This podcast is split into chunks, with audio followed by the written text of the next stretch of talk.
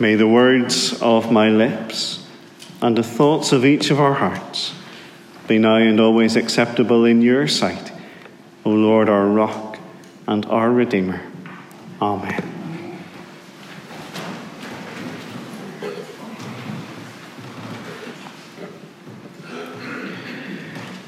Tonight we are celebrating the 60th anniversary of St Matthew's Bowling Club.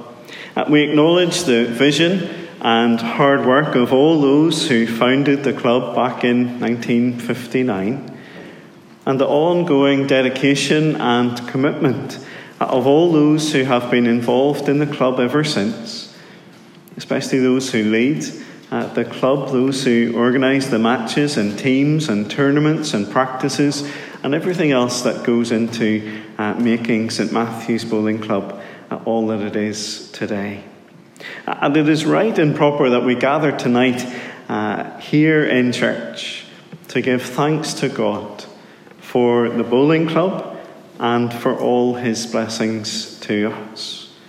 Uh, to help us to give God our thanks and praise, uh, we're going to focus in on Psalm 145, uh, which Flo read for us. Uh, and it would be good to have it open in front of you, page 631 of the Pew Bibles. Uh, we're told in the, the little heading, just as you turn to it, uh, in the little heading, that it, it is a psalm of praise of David.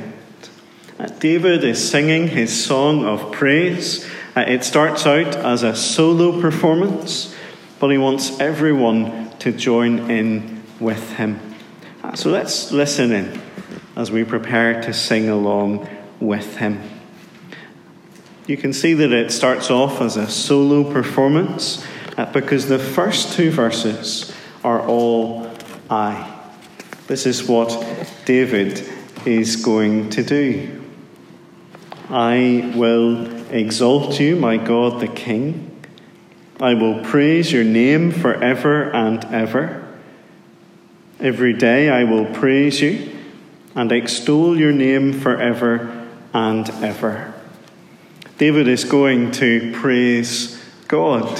All those words, exalt and praise and extol, they're all about praising God, praising his King who is God, who rules over all. And when is he going to do this?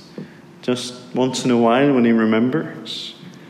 Well, no, he says every day and forever and ever. He's committed uh, to doing it. Do you see the way he says, I will, I will, I will? Uh, as I was writing this, I was reminded of Mrs. Doran, uh, you know, the housekeeper and Father Ted, you know, offering a cup of tea. You will, you will, you will.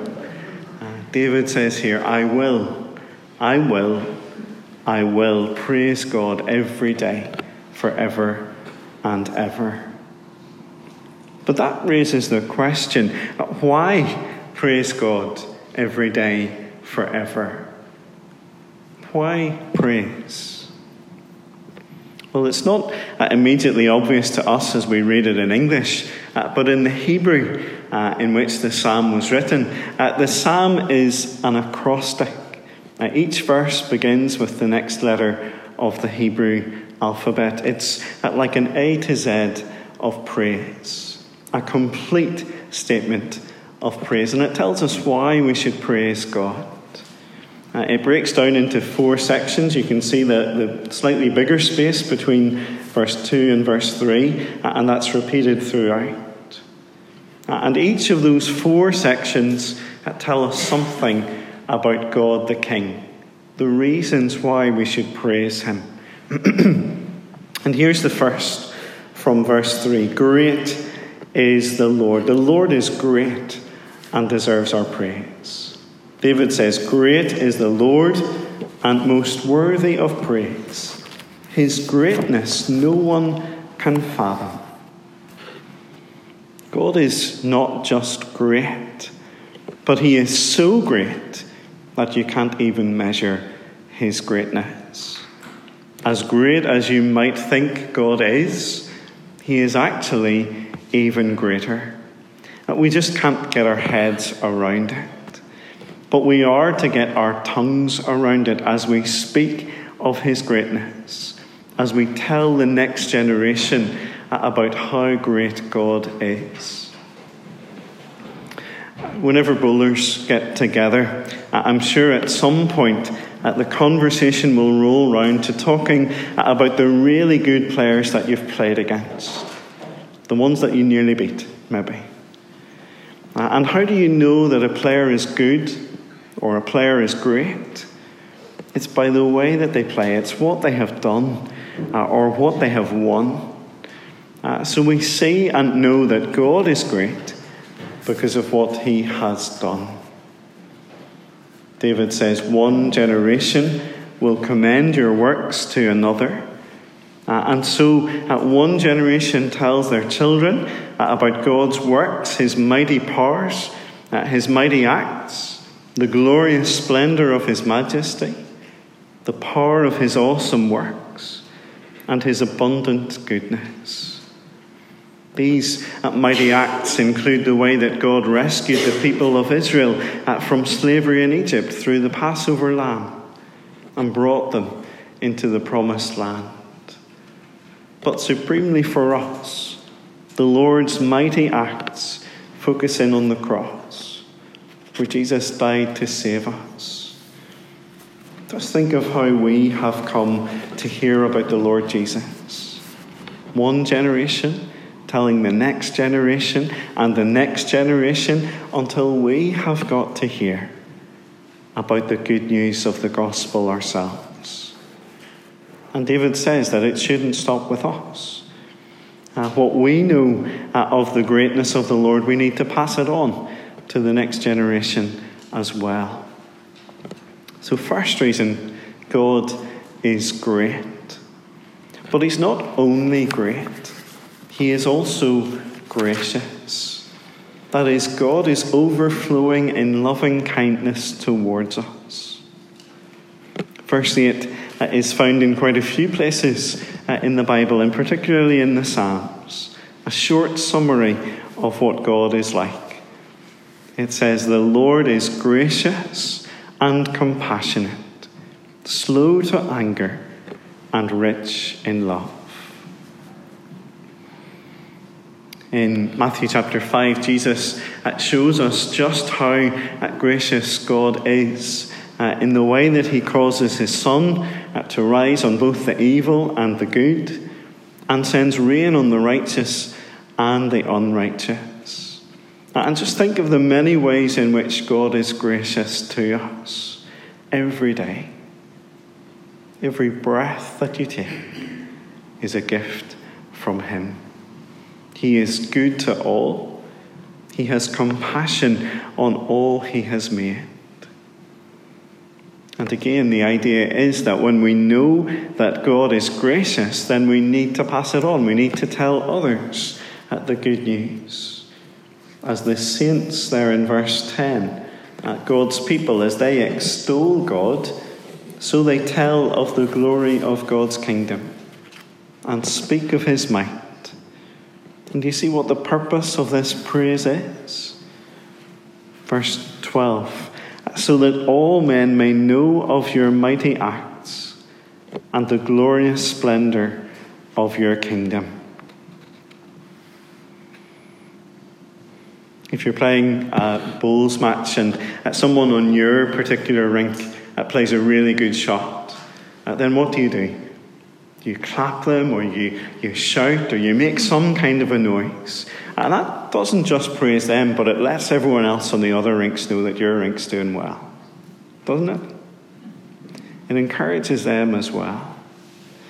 And when we praise God, we are spreading the good news of God's kingdom.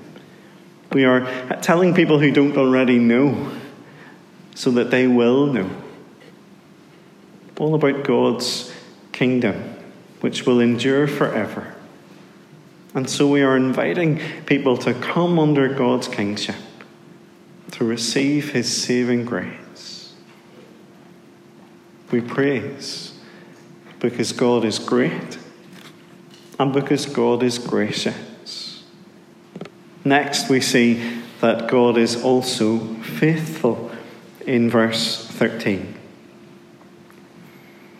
The word Lord there in capital letters is the personal name of God, uh, the God who makes promises and keeps those promises. And David spells that out there in the second half of verse 13. He says, The Lord is faithful to all his promises and loving towards all he has made. Sometimes we aren't so good at keeping our promises. Just think how easily we can make promises sometime, uh, only uh, to turn around and break them. I'll give you a ring tomorrow. Don't worry about that. I'll sort that out. Give me a shout anytime. Or on the bowling mat, you say you're going to throw a certain shot and then the ball goes somewhere else. It happens. We can be uh, so easily easy to break our promises. But God is faithful to all of his promises. He keeps every one that he has made. You can depend on his word. But don't just take my word for it. Look at what David says, verse 14.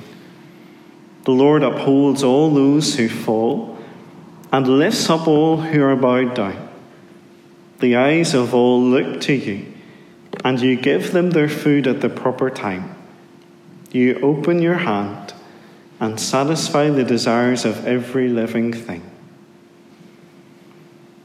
We're coming into harvest season, and we find again that God has kept the promise he made to Noah that as long as the earth endures, seed time and harvest will not fail. We can depend on God. We can depend on His word because He is faithful to His promises. And finally, David says God is righteous. We see that in verse 17. The Lord is righteous in all his ways and loving towards all he has made. To be uh, righteous is to be in a right relationship with God. And so, for God to be righteous, it means that he always acts in ways that are consistent with his character. He always does what is right. He never has a bad day. He never gets out of bed on the wrong side. He is always perfect in all he does and is righteous in all his ways. We see what this looks like in verses 18 to 20. The Lord is near to all who call on him, to all who call on him in truth. He fulfills the desires of those who fear him. He hears their cry and saves them. The Lord watches over all who love him, but all the wicked he will destroy. To call on the Lord is to confess that we can't do it by ourselves, that we need God's help. It's to say, God, you are righteous, and we are not that we fall short in so many ways. But as we experience that proper fear of the Lord, not a phobia that type of scared fear, but a proper reverence and awe and respect for God who is great and gracious and faithful and righteous, to admit that we need His help. And do you see the great promise of this psalm? Promise that we can depend on, uh, that when we call on God, He is near to us. He's at hand to help. He hears and He saves.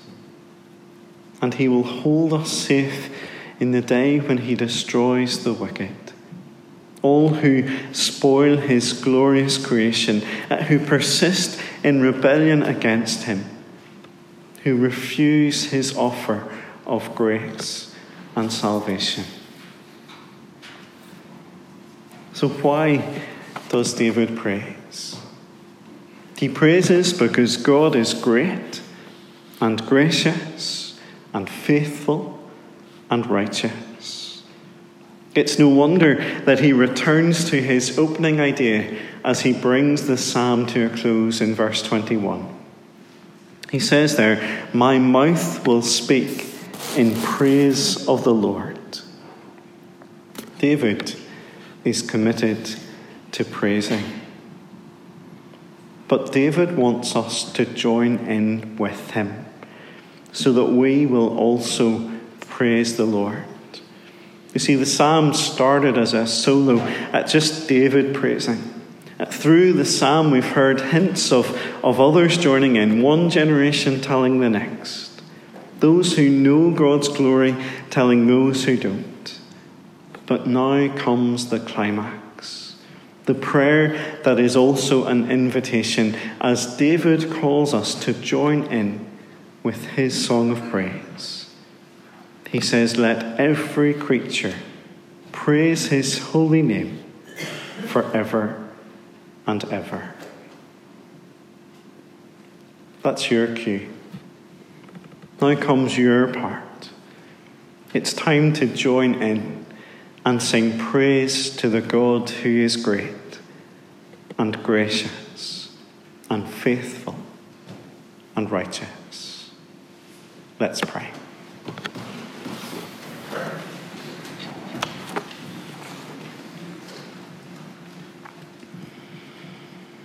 Lord God, we praise you because you are great and you are gracious and you are faithful and you are righteous.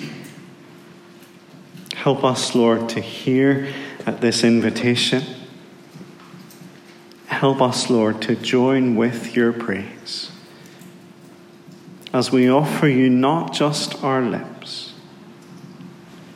but all of us, forever and ever. Amen.